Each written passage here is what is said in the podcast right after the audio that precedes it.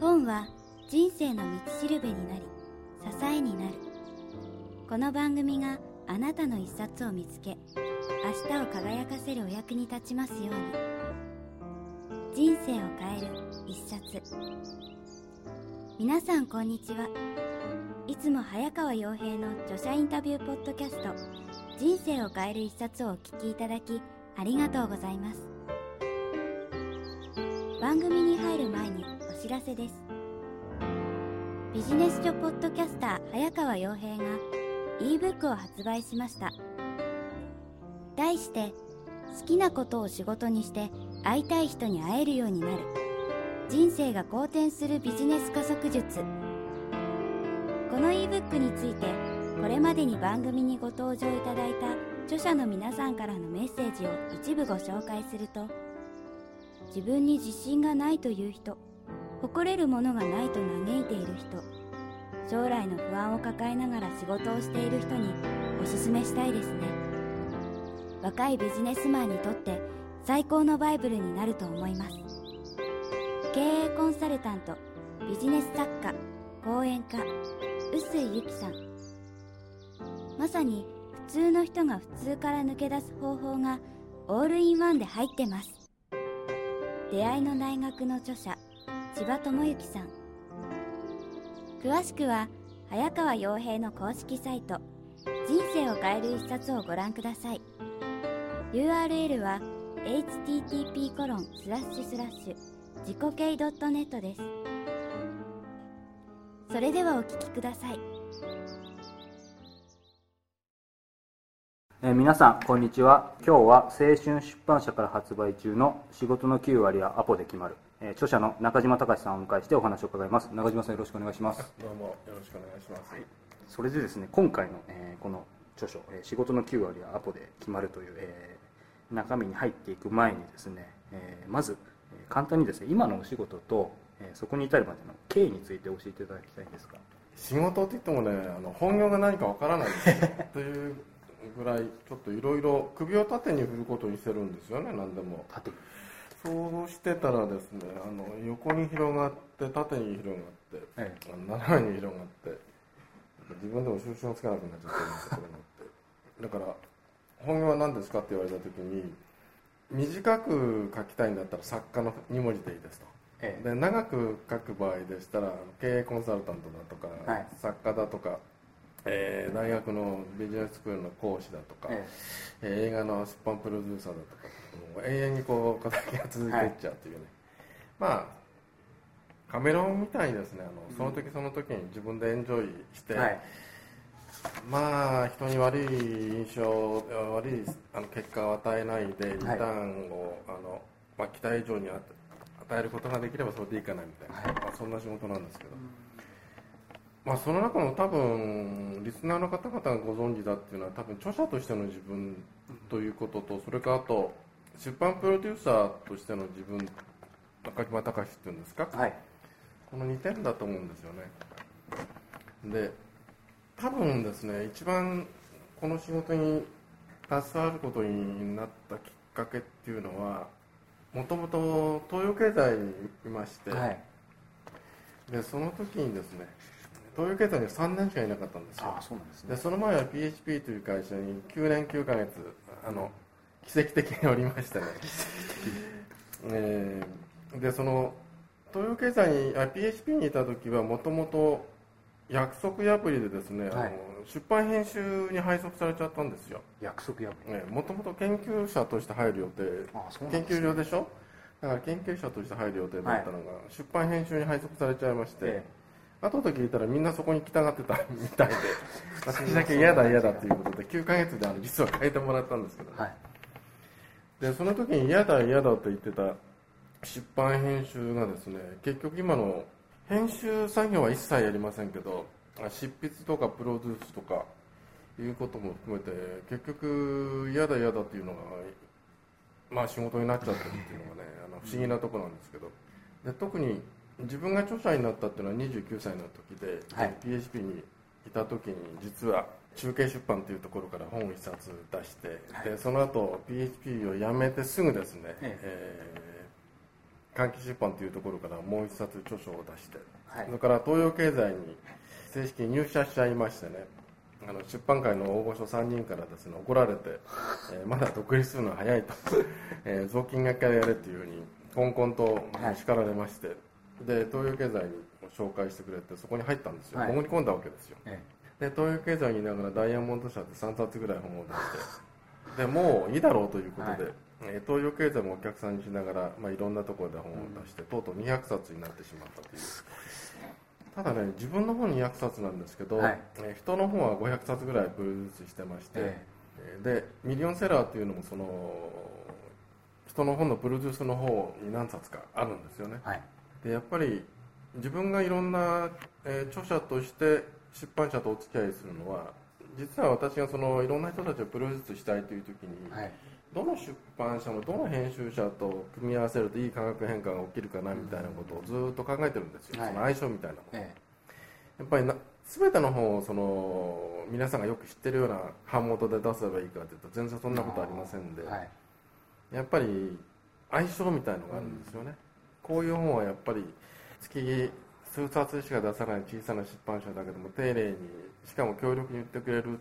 と思ったらそこでやっぱりやるし、ですから大手出版社で出して失敗しちゃった著者っていうのは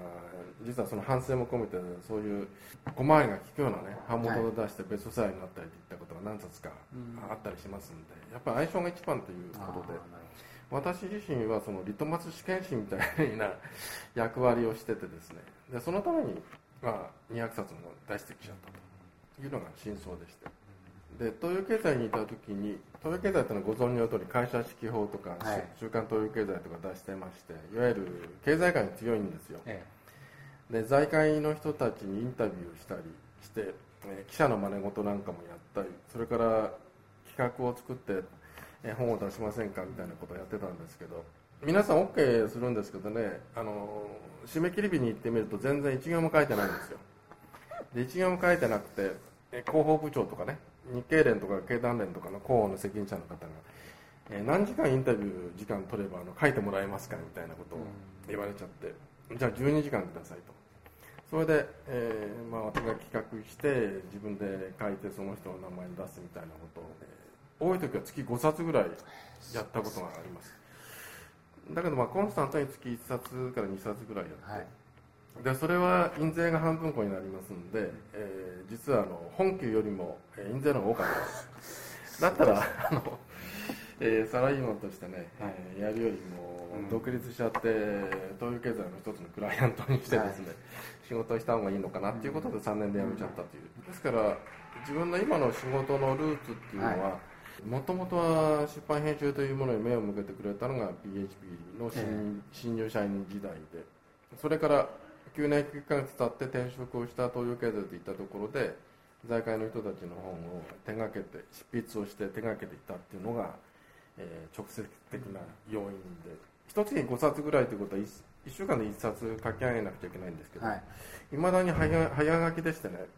3日から1週間あれば大体1冊書き上げちゃうんですよね。あのこの本書の中にも、まあ、営業アポ取りに始まるアポ取りに終わるって書いてあると思うんですけども、その本当に、えー今120%アポで決まるってあの中島さんおっしゃったんですけどその、まあ、理理由じゃないですけどそこの部分を教えていただきたいんです人に会わないと話にならないじゃないですか、はい。でしかも決済権を持ってる人に会わないと話にならないわけで。私の場合はですねそのこの本の中にものすごい具体的な話っていうのが山ほど入れてええ。ありましてもうこれ全部自分の実話なんですよね。あ一つ一つ、あはい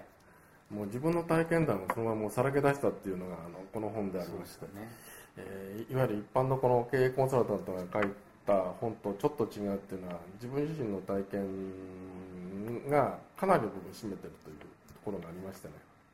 で例えばそのアポを取るときに私自身それまでの仕事っていうのがあのビジネススクールとか教育畑だったんですよ。はい。つまりあの9ヶ月でえー出版編集をクビになりまして 次にあのここをやらせてくれと言ったのがですね、えー松下幸之助さんの経営とは何ぞやみたいなことをですね偉そうにお話しする部門だったんですよ。ですからあの頭だけはですね経営学みたいなものを勉強したと思うんです。ただ実践が全然ついてないです。何しろもう20代仲間の若造ですからね。しかしあのこれがものすごく重要だと思うんですね。そのいわゆる上場企業の部長職とか役員とか、えー経営者の方々にあってもあの物落ちするっていったことは一切ないんですよ。つまりあのあったら絶対得すると。つまりいい話聞いたなとか、えーものすごく参考になったとかいうことを絶対評価してくれるだろうというふうにはい。確信してましたんでね、えですからその勢いでその、えーこういうお話をしたいんでということでアポを取るんですけど、えはい大体その教育とか人事部門の責任者の方々ですから一番知りたいのはその他社の経営あの教育事例とか、はい。他社がどういうふうにで特にライバル会社とかね同じ業界の人たちがどういう教育をしているのかっていったことにものすごく関心があるんですよ。ですから私のアポトリトークっていうのは商品の説明もしたいんですけども、えー業界の皆さん方がどういう教育をされているのか現状をお話ししたいんですという。そうするとね大体その責任者の方とすぐ下の課長さんぐらいとかね、はい。い、つもあの2人ぐらいコンビでね、ええ。あの話聞いてくれるんですよ、うん。そうすると資料だけはですねあのその教育を担当してた時にいろんな会社のところにけあのリサーチに行ってましたから、はい。どっさり持ってるわけですよ。はい。でそれをアポを取った時に全部持ってくんですよ。あのこの会社にはこういう資料が役に立つだろうなみたいな、えじゃあそれをちらちらこう見せながらですねセールスこうしてますと皆さん方その資料をもっとじっくり見させてもらいたいっていうふうに言うわけですよ、じゃあご覧になりますか？とあるいはあのただコピーだけは絶対あのしないでくださいねって言うんですけど実際後で帰ってきたのを見るともう明らかにコピーしてるんですよ。だけどそのぐらい皆さんそういうふうにやっぱり教育っていうか自分の仕事については関心が深いんでじゃあその関心の深いところで自分自身がそういう情報を持ってますんでね。えはい。それでそこを切り口にしてアポトリトークをスタートするう。だから昔あの富山の薬売りの人たちが、はい。えー関所なんかもスルスル通ってですねあの全国こう歩歩くことができたっていうのは彼らの一つの情報という情報商人だったんですよ。で情報を持ってるから皆さんウェルカムであの毎回定期的に来てくださいねっていうふうにえー一つの通行手形を発行されているようなものですよね。で営業マンにとっての通行手形は何かっていうとやっぱりそういう情報なんですよね、はい。一番情報あの重要な価値あるインテリジェンスって言った方がいいかもしれません、はい。ですから私にとってそのアポの定義っていうのは営業マンにとっては通行手形であるしそれから関所破りをするためのですね一つの道具っていうのかな、はい。そういうものだというふうに私は考えてるんですよ。なるほど。ありがとうございます。俺だ。ジャック・バウアいいか？一度しか言わないぞ。楽ちん FX ーララ。早く。楽ちん FX だ。楽ちん FX OK だ。何が楽ちんなあとは自分で調べてくれ。ちょっと。外国為替証拠金取引は外国為替レートの変動により大きな損失を被る場合があり元本が保証されているものではありません。お取引の内容を十分に理解した上で自らの判断でお取引してください。FXCM ジャパン。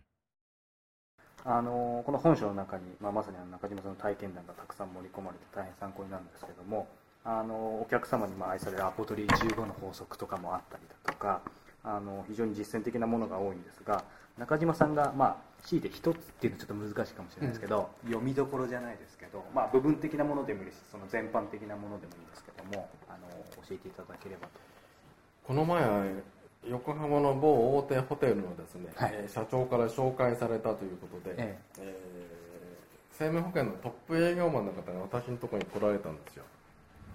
で私の仕事場っていうのは外側にあの、えーセールスお断りっていうふうに書いてるのね。なぜかというとあの執筆してる最中にピンポンと鳴らされても出るに出られないんですよ。はい。で誰かいれば代わりに出てもらえるんですけどもみんな出払ってるっていう可能性がものすごく高かったりしちゃって。でその時はこんあ宅配かなとか思って自分が出ると、えー何々証券でございますとかですねいろいろ営業マンの方々だったりするわけですよ、はい。で途中でそういうふうに仕事を邪魔されたくないんで一応看板はそういうふうにさりげなく、えーくっつけてあるわけですけど。だけど今回来た生命保険の営業マンっていうのは、えー紹介があったからスルリとその関所を破関所を破って侵入することができたわけじゃないでアポで一番簡単にアポが取れてすぐ顧客のところにダイレクトに信用状までつけてですね、えー侵入することができるっていうのは紹介活動なんですよ。はいでこの世の中でトップ営業マンと言われる人たちっていうのは100%もう紹介セールス。で紹介セールスをいかに自分のものにするかっていうことでもうほとんど営業マンの成否っていうのが決まっちゃうんですよ。はい。例えばあの中にはあの飛び込みセールスが大好きで毎日あの飛び込み100件ぐらいやるんだっていうような、い。えー空手の100人組手みたいなことをやってる人がいるかもしれませんけど、ものすごくロスが多いだろうなと。えー労を多くして益少なし。でそういうセールスじゃなくて一番いいのはその誰か一人ファンを作ってですねでそのファンに信用状を発行してもらって、簡単にですねアポを取れるような仕組みに自分を乗せるっていうことが重要なんですよね。なるほそうすれば仕事の120%はアポで決まる。本当に成果もですねどはい。芋づる式にですね上がっていくんですよ。で優秀な営業マンっていうのは一番効率のいい仕事のやり方をしますけども毎回毎回その新規の人たちを増やさないと、えー事例になっちゃいますので、はい今までのお客さんを大切にしながら新しいお客さんをいかに増やすか見込み客、潜在顧客をどれだけ増やすかっていうことを挑戦してるわけですけど、その時にものすごく重要だっていうのはその元の既存の常連さんをですねいかに信者にしてですね、その信者から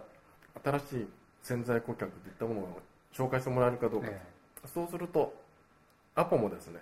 えーその方が自分で電話を入れてくれたりとか、名刺の裏に書いてくれたりとか中には手紙を書いてくれたり。一番嬉しかったのがですね、えーじゃあこれから行こうかということであのついてこいって言われてですね、え京橋の会社の社長さんだったんですけどね、突然行くんですよその会社に。で見るとですねもうものすごいでかい自社ビルを構えてる、えー上場会社なんですよ。もう誰でも京橋にある上場会社といったら、えーブリヂストンから味の素かなとか大体わかると思うんですけど、はい。でそこに行くとその受付の人が最敬礼なんですよ。であのもう受付で何も書かないのねそその人ね。であの「社長いるかい?」って一言だけ言うわけですよ、はい。あ今あの 打ち合わせをしておりますとか、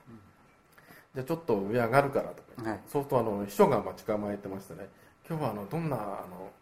えーご用ですかとそうするといやちょっとちょっとねっていうだけなんですよ。で今じゃ社長呼びますからって言って打ち合わせやってるのにですねあの出しちゃうんですよね。それで結局もうこちらとしては申し訳ないなと。私のセールスに付き合わせちゃう。だけどあのその私を紹介してくれた社長の人間関係っていうのはものすごくよく作ってあの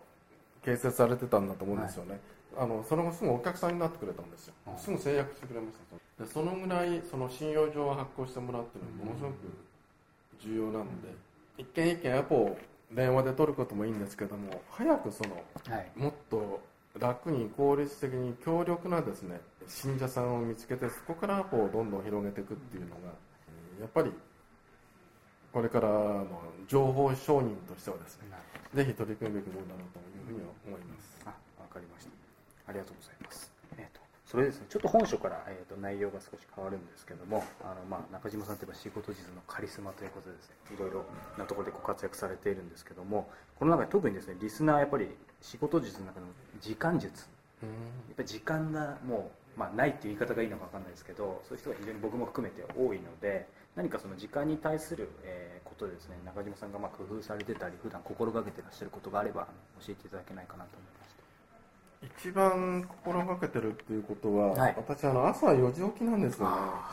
やっぱり朝ですか。ものすごく朝早起きなんですけども、はい。えーで仕事を実は8時間ずつ1日を3つに分けまして朝4時起きですけど最初の8時間ってのは正午に終わるわけですよ、はい。で正午を真ん中にして午前と午後っていうのはもう全く仕事を変えてるんですよ。え午前中っていうのは基本的にこの業界あの寝坊す犬が多いのかあるいは出社するのが遅いのか知りませんけど、えー電話がかかってこないんですよ、えはい。ありがたいことに。えですので午前中ってのは基本的に過去の仕事。つまりあの執筆の依頼されたこととかあ,、るいはコンサルの企画書を作ったりとか、はい。基本的にデスクワークなんですね。なるほで午後の仕事っていうのはとにかく飛び出てあの外に出る仕事なんです、例えば打ち合わせだとか講演とかセミナーだとか講義だとかどはい。あるいは今日のこういう対談とかね、はい。えーインタビューとかそういうのはもう全部午後なんですよ。なるほじゃああの夜はどうするのかというと夜はそのまま、えー早く寝ちゃう時もあるしそれから本を集中的に読むこともあるし、えーとにかく、えー残りの8時間っていうのは好きなように使えると、もう今日みたいに先ほど仕事が終わったから今日なんかもう好きな DVD 貯めてますんで、えーそれを自分の絵のご褒美として、えー見てもいいよというあの時間にしてるんですけど、どえそういうふうに1日を3つに3等分にして、はい。午前と午後とでその仕事の種類を、えーカテゴリーずつですね、はい。あの潰していくという。そうするとあの同じような仕事を集中させることになりますので、はい。結果として効率がいいんですよね、まあ、そういう創意工夫といったことを時間マネジメントの中ではやってるのかなというふうに思います、あの中島さんの人生をまあ変えたような一冊があれば教えてくだいっぱいあるんですよね。いっぱいあるんで多分変わってないんでしょうねきっと。さいあまり読みすぎちゃって。はい。でただものすごく好きな本っていうのは小学校4年の時に頭ガツンとやられたっていうのが多分一番最初の読書体験だと思うんですよ、はい。えー、五味川淳平のですね、はい。えー戦争と人間」っていう本なんですよね。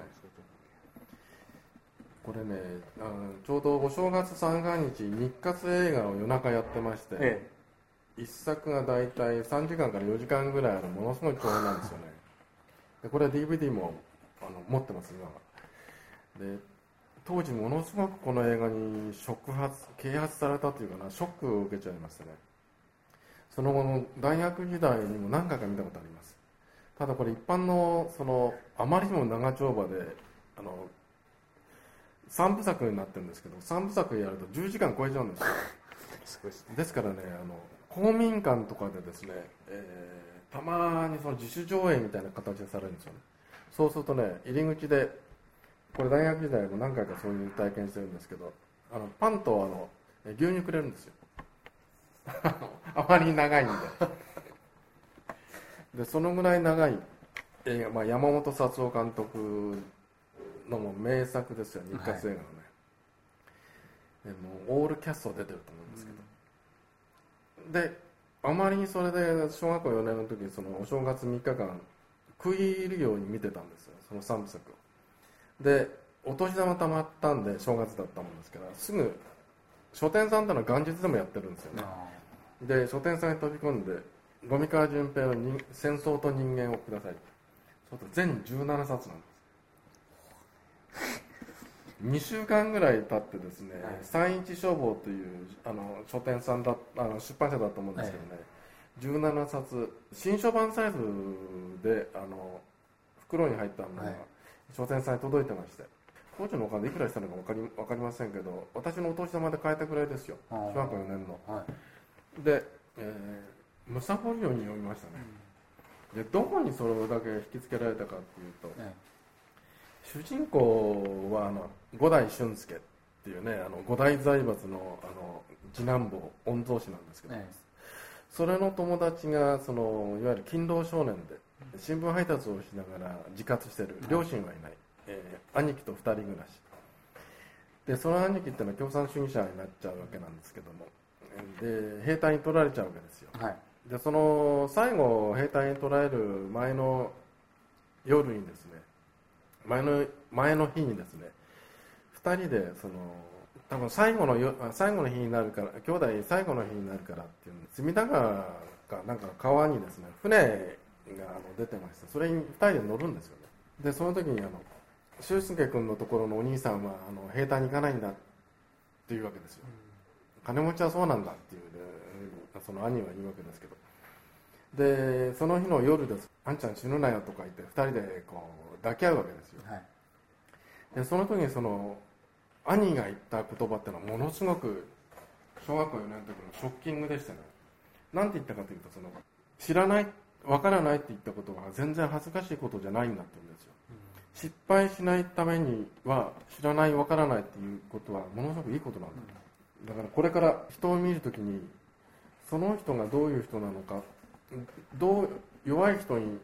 対してどういう言葉遣いしてるのか偉い人に対してどういう言葉遣いしてるのかどんなものの言い方をしてどんなものの食べ方をしてですねどんな歩き方をするのか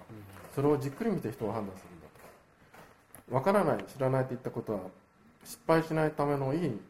工作なんだ。そういうことをその弟に教えるんですよね。でそれがものすごくショックでしたね全10時間を超えるような映画の中でそれから全17冊の本の中で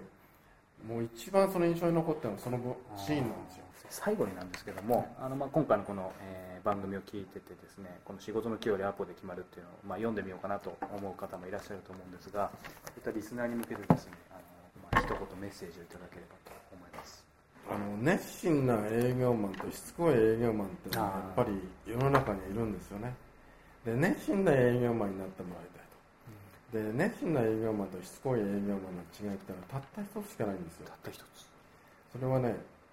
同じことをやらないっていうことなんですよね。しつこい営業マンっていうのはね同じ時間同じトーク同じ売り方同じ商品全部同じで何回も何回も、えーアプローチするからですねあの聞くのが新鮮じゃなくなっちゃっててですね、はい嫌になっちゃうんですよ、で人を見れば人を見て法とけという言葉がありますけど、はい。この人にはこういう言い方だと通じないなと思ったら即アプローチ方法を変えるという、エベレストを登るのにもいろんなコースから登り方ってあるじゃないですか、はい。でこっちで失敗したならばすぐ方向性を変えてやってみるみたいな、そういうふうに即チェンジするっていうことをですね、はい。ちょっと意識してもらうといいのいいのかなっていう感じがします、仕事でいろんな壁にぶち当たるときに何回も何回もチャレンジしてだんだんだんだんハードルが下がってくるっていったこともあるかもしれませんけど、もっと創意工夫をいろいろしましてね。方向性を変えてやってみるとかね、はい。ちょっと今までと違うやり方でトライしてみるとかそういうふうにいろんな手をこうバリエーションを考えて仕事に取り組んでもらいたいなと思います。でそういうのが習慣になったり自分自身に癖になったりしますとね、はい。自分の発想の視点といったものがね広がっていくんですよ。だからその自分自身の視座をこう広げるためにもですね、ぜひしつこい営業マンではなくて熱心な営業マンになってもらいたいというふうに思います、はい、ありがとうございます。えー今日は、えー青春出版社から発売中の「仕事の9割アポで決まる」えー著者の中島隆さんをお迎えしてお話を伺いました、えー中島さんどうもありがとうございました。インタビューの模様はいかがでしたか？サイトでは今後ご登場いただく著者さんへの質問フォームも設けていますのでこちらもどしどしご応募くださいね。またこのポッドキャスト「人生を変える一冊2」ではリスナー特別特典としてビジネス書著者15人への早川のゲリラインタビュー音声モチベーションを上げるならこれを読めビジネス著者15人おすすめの一冊を応募者全員にプレゼントしています。ダウンロード先は iTunes 上に配信されている PDF 無料プレゼント。ビジネス著者15人ゲリラインタビューをご覧くださいね。それではまた次回のポッドキャストでお耳にかかりましょう。ごきげんよう。さようなら。